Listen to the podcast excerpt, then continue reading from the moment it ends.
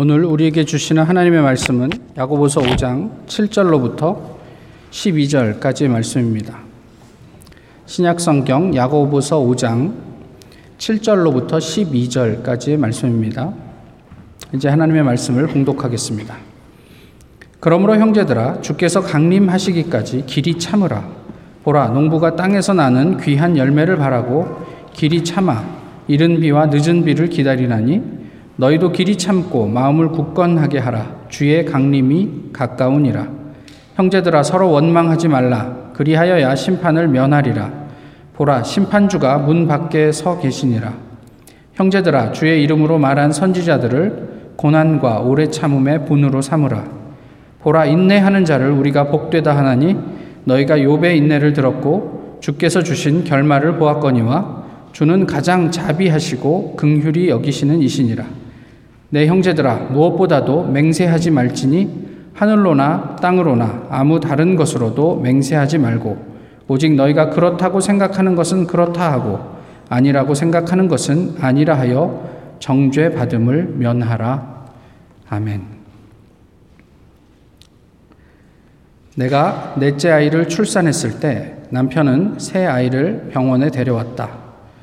아이들은 산부인과 병동 복도를 지나면서 엄마들이 아기를 안고 있는 광경을 봤다. 남편은 아이들을 데리고 내 병실에 들어와서 새로 태어난 사내 동생을 소개했다. 다섯 살인 큰애는 자기의 빨간, 아기의 빨간 머리를 쓰다듬었다. 작은 발과 작은 귀를 매만지며 귀엽다고 말하더니 아기의 팔에 입을 맞췄다. 그러다가 큰애가 갑자기 입맞춤을 멈추었다. 큰애는 뒤로 물러서더니 아기 손목에 채워진 비닐 팔찌를 손짓하며 얼굴을 찌푸렸다. 엄마, 이것 봐. 가격표를 안 뗐어.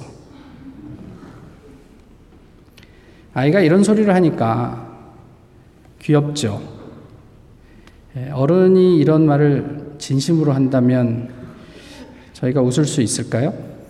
없겠죠. 그런데 좀 생각해 보면 정말 그럴까? 이런 생각을 좀 하게 돼요. 우리는 이런 진심 어린 이야기를 어, 자주 목격하잖아요. 교회 안에서. 또 우리는 안 할 것 같지만 또 이렇게 곰곰이 생각해 보면 이런 어이없는 말을 간혹 나 스스로도 하곤 하는 것은 아닌가라는 생각을 해보게 됩니다. 지난주에 저희가 3장과 어, 4장의 내용들을 좀 말씀을 나누었는데요. 특별히 4장에서 두 마음을 품은 자에 대한 말씀이 있었습니다. 누구입니까? 두 마음을 품은 자가. 내 옆에 있는 어떤 분이 생각납니까? 혹시 나는 아닐까요? 한번 보시자고요. 두 마음을 품은 자를 어, 사장의 본문은 또 뭐라고 어, 말씀하냐면 정욕에 그 삶의 동기를 두고 사는 사람이라고 말씀하고 있어요. 정욕이라고 하니까 저희가 좀 거부감이 있을 수도 있다 싶은데 이 정욕이란 말을 단어를 뭐 욕심, 욕구, 내지는 꿈, 우리의 희망사항, 뭐 이렇게 바꾸면 우리가 바로 두 마음을 품은 사람이다 라는 것을 아, 좀 쉽게 동의할 수 있을까요? 그런데 그렇게 추구한 자랑거리를 또 사장에서는 뭐라고 얘기하냐면, 어, 허탄한 자랑이라고 말씀하세요. 그러니까 좀 자, 당황스러워요. 살, 삶에서 내가 개인적인 욕구를 가지고 사는 게 뭐 그리 문제입니까? 예, 우리가 꿈을 꾸는 것도 문제가 됩니까? 우리가 어떤 희망상을 가지고 우리의 삶을 좀 이렇게 계획하고 이렇게 뭐 만들어 가는 것, 뭐가 문제가 됩니까? 그럼에도 불구하고 성경은 왜 그것이 허탄하다. 또 우리가 그것을 어, 좀 이렇게 자랑하면 그게 허탄한 자랑이다. 이렇게 이야기할까요? 5장의 시작은 이렇습니다. 들으라, 부자들아. 5장 1절이 그렇게 시작이 됐죠. 또 궁금해요. 도대체 누가 부자냐? 이렇게까지 이야기를 해놓고 갑자기 5장에 와서 부자들에 대한 이야기들이 나, 오죠좀 이제 그 어, 야고보서의 문맥 속에서 우리가 좀 생각을 해보면 자랑, 다시 말하면 허탄한 자랑이 많은 사람이나 교회가 부자다라는 것을 우리가 좀 알 수 있어요. 요한계시록 3장에 보시면 라오디게아 교회에 대한 이야기가 나오는데 예수님께서 뭐라고 말씀하시냐면 내가 말하기를 나는 부자라 부요하여 부족한 것이 없다 하나 이 예수님의 말씀이에요. 라우디게아 교회 사람들은 제가 몇 번 나누었지만 교회에 대한 자부심이 대단해요. 또 교회도 자랑이 있어요. 엄청나게 많은 사람들이 모였고 뭐 재정도 넉넉하고 그래서 우리 교회는 부족한 게 없다. 참 부요하다. 또 이 교회에서 신앙생활 하는 내가 자랑스럽다. 나 또한 이 교회에서 신앙생활 하게 되면서 신앙이 이만큼 자랐다. 이런 자랑이 많은 교회였어요. 그러나 예수님의 평가는 네가 눈먼 것과 굶주린 것과 헐벗은 것과 뭐 이게 뭐 이거를 알지 못하는도다. 뭐 이렇게 말씀하시잖아요. 신앙으로 자랑이 많은 사람, 그런 교회가 오늘 본문이 이야기하는 부자입니다. 이런 사람들의 삶의 단면을 사절이 이야기를 해주고 있는데 일을 시키고 삭슬 안 줘요. 아주 고약해요. 없는 사람의 통곡 소리가 예수님의 귀에, 귀에 들린대요. 세상에서 또 신앙에서 자랑할 일이 많은 사람들, 그런데 그들이 자랑하는 그 쌓아둔, 그게 지식이 되었던, 재물이 되었던, 그 무엇이 되었던, 그것, 그런 것들이 약자들의 통곡 앞에서 도대체 하나님에게 무슨 의미가 있겠느냐 이렇게 묻고 있어요. 본문은 그 자랑거리가 이미 썩, 썩고 좀먹고 녹슬었다 말씀하세요. 사실 우리에게 있어서는 그 중요한 어떤 삶을 지탱하는 어떤 것이 될 수도 있는데 그것이 또 다른 측면에서는 이미 썩고 좀먹고 녹슨 것일 수도 있다. 성경 얘기하고 있는 거예요. 이것이 미래에 우리가 이렇게 살다 보면 그렇게 될 것이다가 아니고요. 지금 이미 썩었어요. 우리가 뿌듯하게 쟁여놓고 있는 그 밑에서는 양식이 썩고 있어요. 이렇게 재워놓고 있는 옷더미 속에서 그 좀이 먹고 있어요. 수망이 이게 뭐 저, 저축해놨다고요? 이렇게 모아놓은 금은 보화가 녹슬고 있단 말이에요. 이런 사람들은 심판에서 벗어나지 못할 것이다. 이렇게 하나님은 선언을 하고 있습니다. 그때 야고보 시대의 사람들, 교회들이 어쨌든지 간에 오늘 우리는 어떤가? 이게 더 중요하지 않아요? 이웃에 관심이 없으세요? 그렇지는 않을걸요? 우리들 나름대로 이웃을 돌아보는 적어도 우리 안에 어떤 그런 긍휼함이 예, 조금씩은 다 있지요. 그렇지만 동시에 또한 아, 사치와 연락을 우리가 추구하기도 해요. 나를 위해서. 우리의 쓰임을 대부분 이렇게, 이렇게 보면 사실 내, 나를 위해서 쓰는, 나의 가족을 위해서 쓰는 포션이 가장 크고 많죠. 대부분이죠. 우리 자신도 모르게. 근데 성경의 단어를 가지고 쓰면 본능적으로 정욕을 따라서 그렇게 살더란 말이에요.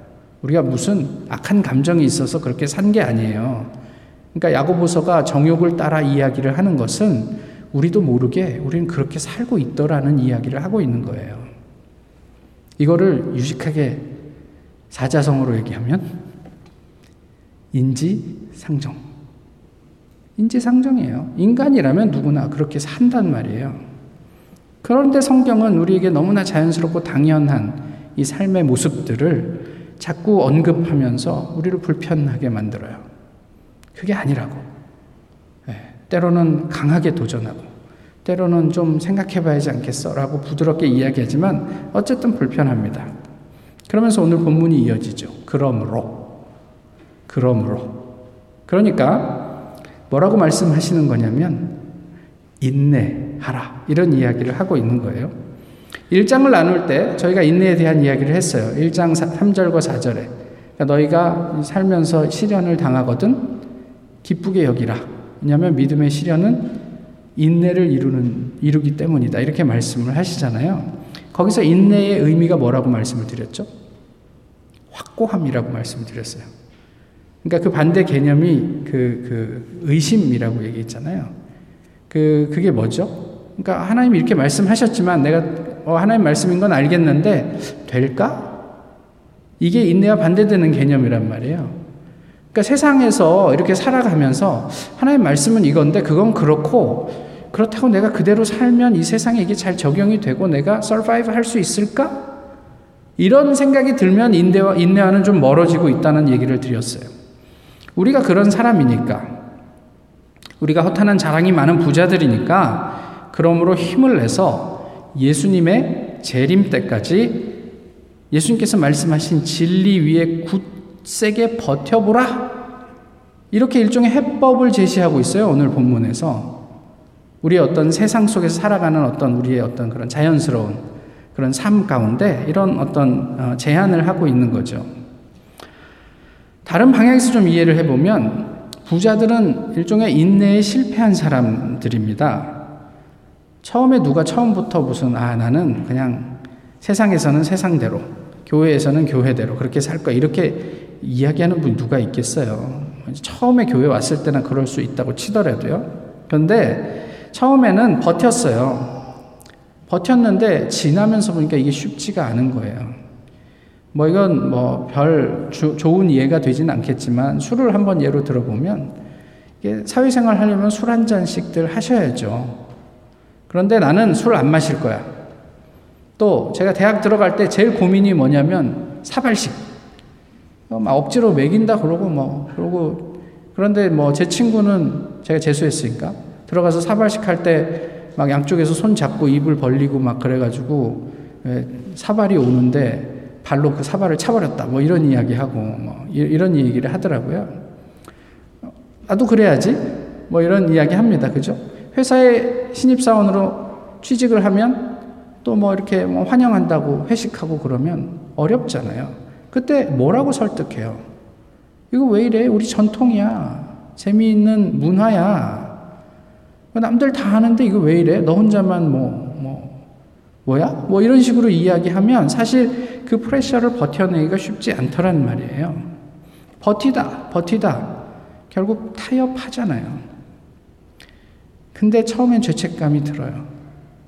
그 다음부터는 에휴, 그냥 한번 버린 몸, 예, 뭐 부어라 마셔라로 가는 분도 있고 어떤 분은 그렇지 않은 분도 있죠. 근데 어쨌든 그 죄책감을 어떻게 해결할까요?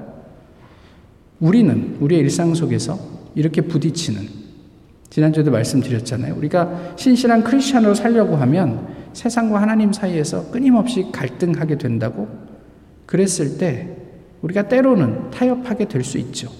그때 우리에게 드는 그 죄책감을 어떻게 해결하시느냐 말이에요. 성경은 인내에 대해서 이야기하면서 농부를 빗대어 말씀합니다. 근데 여기에서 중요한 것은 무엇이냐면 우리가 manipulate 할 수 없는 거예요. 컨트롤 할 수 없는 거예요. 이 인내는 비를 기다리는 농부의 인내예요. 우리가 막 뭐 기후제 지낸다고 요즘 기후제 지낸다고 비 온다고 믿는 분 안 계시잖아요. 그죠? 우리가 어떻게 할 수 없는 일들이란 말이에요. 농사를 포기할 만한 가뭄에도 애는 타지만 농부는 버틴단 말이에요. 그거를 좀 한번 묵상해 봐라. 이렇게 말씀하고 있어요. 열매를 위해서 1%의 가능성만 있어도 농부는 그 자리에 버텨내지 않느냐. 이렇게 얘기를 하고 있는 거죠. 아니, 어쩌면 비가 오지 않으니까 내가 아무것도 할 수 없다라고 자포자기 하는 게 아니라 그럼에도 불구하고 농부는 뭔가를 하려고 해요.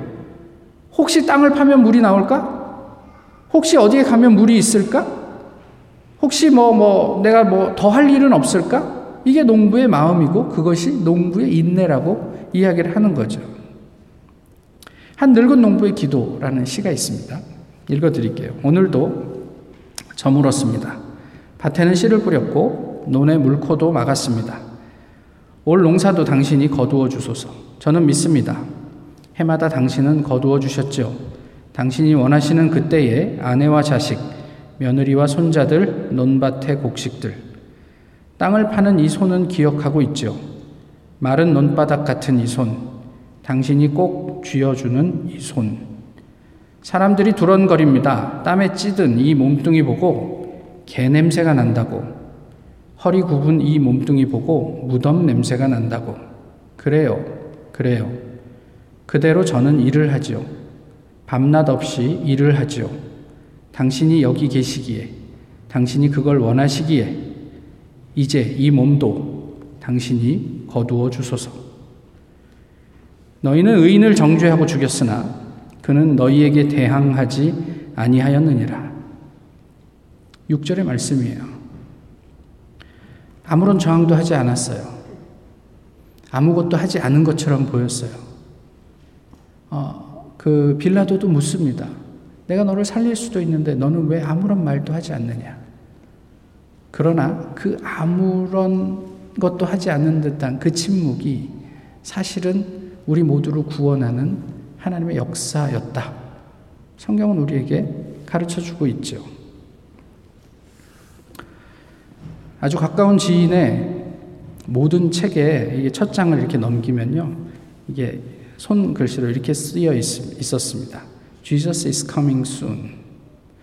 지금 돌아가셨지만 아마도 평생을 예수 그리스도의 재림을 기대하며 그렇게 자기의 책마다 그 글을 손으로 써 넣었겠죠. 오늘 본문이 그 이야기를 하고 있습니다. 주의 강림이 가까우니라. 이것이 사도들이 예수님의 침묵을 따를 수 있었던 힘이 아니었을까 싶어요. 주의 강림이 가까우니라. 이것이 오늘 본문이 말씀하시는 인내의 동력입니다. 이제 내일이면 주님이 오세요. 뭐 오늘 우리가 해야 할 일이 무엇일까를 고민하는 거예요. 구절은 또 이렇게 얘기했죠. 원망하지 말라.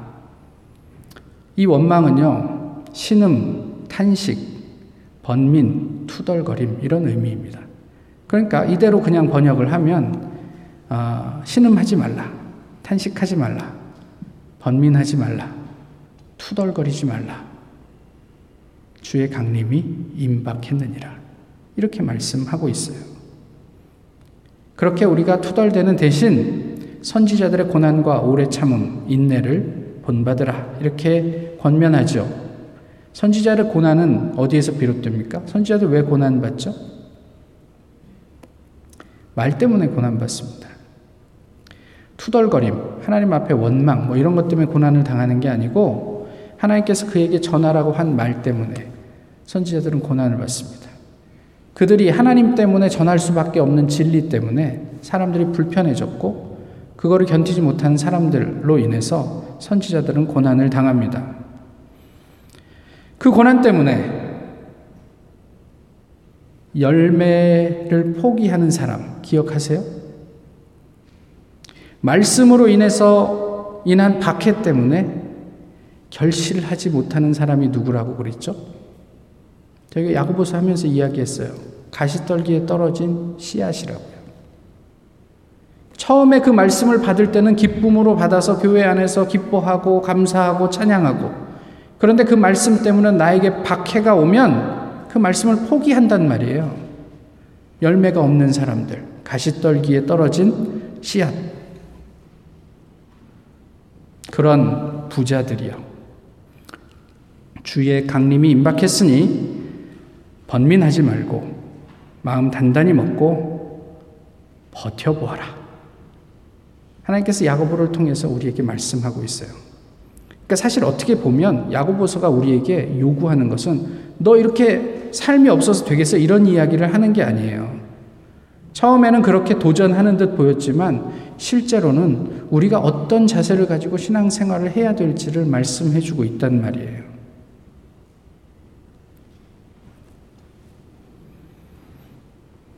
야고보서는 믿음의 시련이 인내를 만들어내며 그 인내는 우리 신앙인으로 하여금 온전하고 구비하여 조금도 부족함이 없게 한다고 말씀하면서 일장을 시작합니다. 그죠?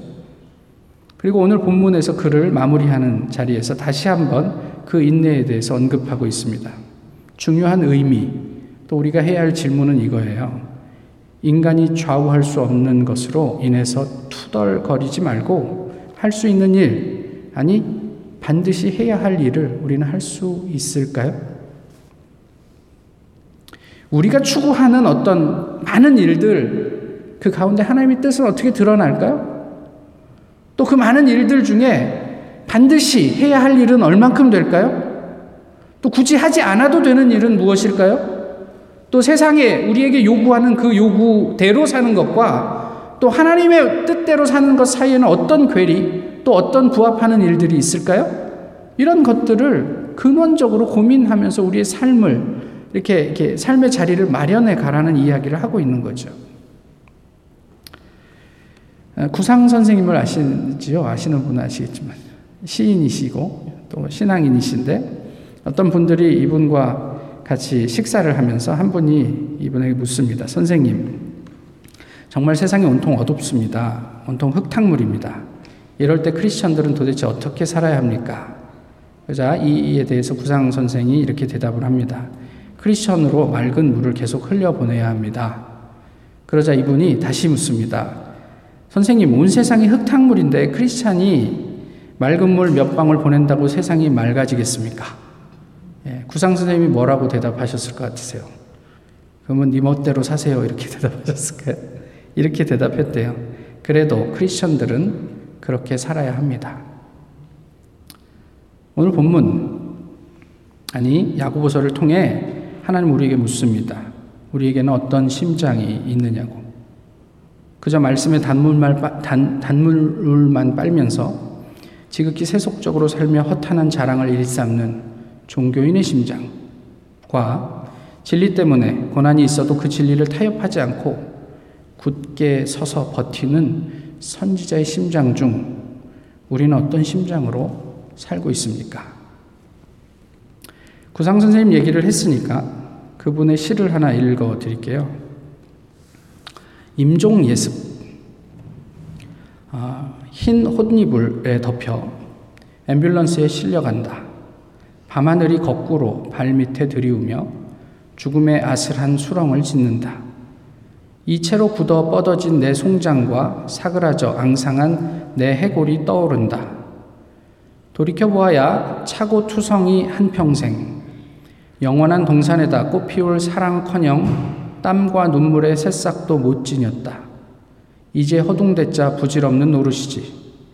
아버지, 저의 영혼을 당신 손에 맡기나이다. 신용만 했지 옳게 섬기지는 못한 그분의 최후 말씀을 부지중 외우면서 나는 모든 상념에서 벗어난다. 또 숨이 차온다. 주의 강림이 가깝습니다. 아니 어쩌면 그 전에 우리 개인이 주님을 만날 날이 먼저 어, 찾아오지 않을까 싶습니다. 그 종말을 목전에 두고도 우리가 유지해야 할 삶은 무엇이고 또 그 종말 앞에서 우리가 굳이 살지 않아도 되는 삶의 몫은 무엇입니까? 요한 일서에도 이런 말씀이 있습니다. 사실 독일어, 성, 독일어 성경에서 한국말로 번역한 것을 가지고 왔는데요. 여러분은 이 세상과 이 세상에 속한 것을 사랑하지 마십시오. 이 세상을 사랑하는 사람은 그 마음의 아버지를 사랑할 여유가 없습니다. 도대체 이 세상에 있는 것들이 어떤 것들입니까? 사람들은 그들의 욕심에 휘말려 무엇을 봤다 하면 그것을 가지려 하고 힘과 가진 바를 뽐냅니다. 이 모든 것들은 아버지께로부터 온 것이 아니고 이 세상에 속한 것입니다. 이 세상과 이 세상 사람들이 가지고자 하는 모든 것들은 덧없이 사라지지만 하나님이 바라시는 대로 행하는 사람은 길이 살 것입니다. 하나님께서 우리에게 묻고 계세요. 우리가 아, 뭐 마땅히 살아야 하는 삶의 몫을 포기하라는 이야기가 아니에요. 사람이라면 누구나 그렇게 살 수 있어요. 그런데 우리는 신앙생활을 하면 할수록 그것으로부터 디태치 됩니까? 자유로워집니까? 그것이 우리의 삶을 좌우할 수 없을 만큼 자유롭습니까? 그 질문을 하고 있는 거예요. 우리 주님의 심장은 지금 어디에서 뛰고 있을까요? 기도하겠습니다. 귀하신 주님, 아, 오늘 어, 주님 앞에 저희 함께 예배하게 하시니 감사합니다. 허락하신 말씀을 통해 저희의 삶을 돌아보게 하시고 정말 하나님의 뜻대로 저희가 살아가는 것이 무엇인지 날마다 치열하게 고민하며 주님 앞에 서 있는 주님의 백성 되게 하옵소서. 예수 그리스도의 이름으로 기도하옵나이다. 아멘. 찬송가 312장입니다.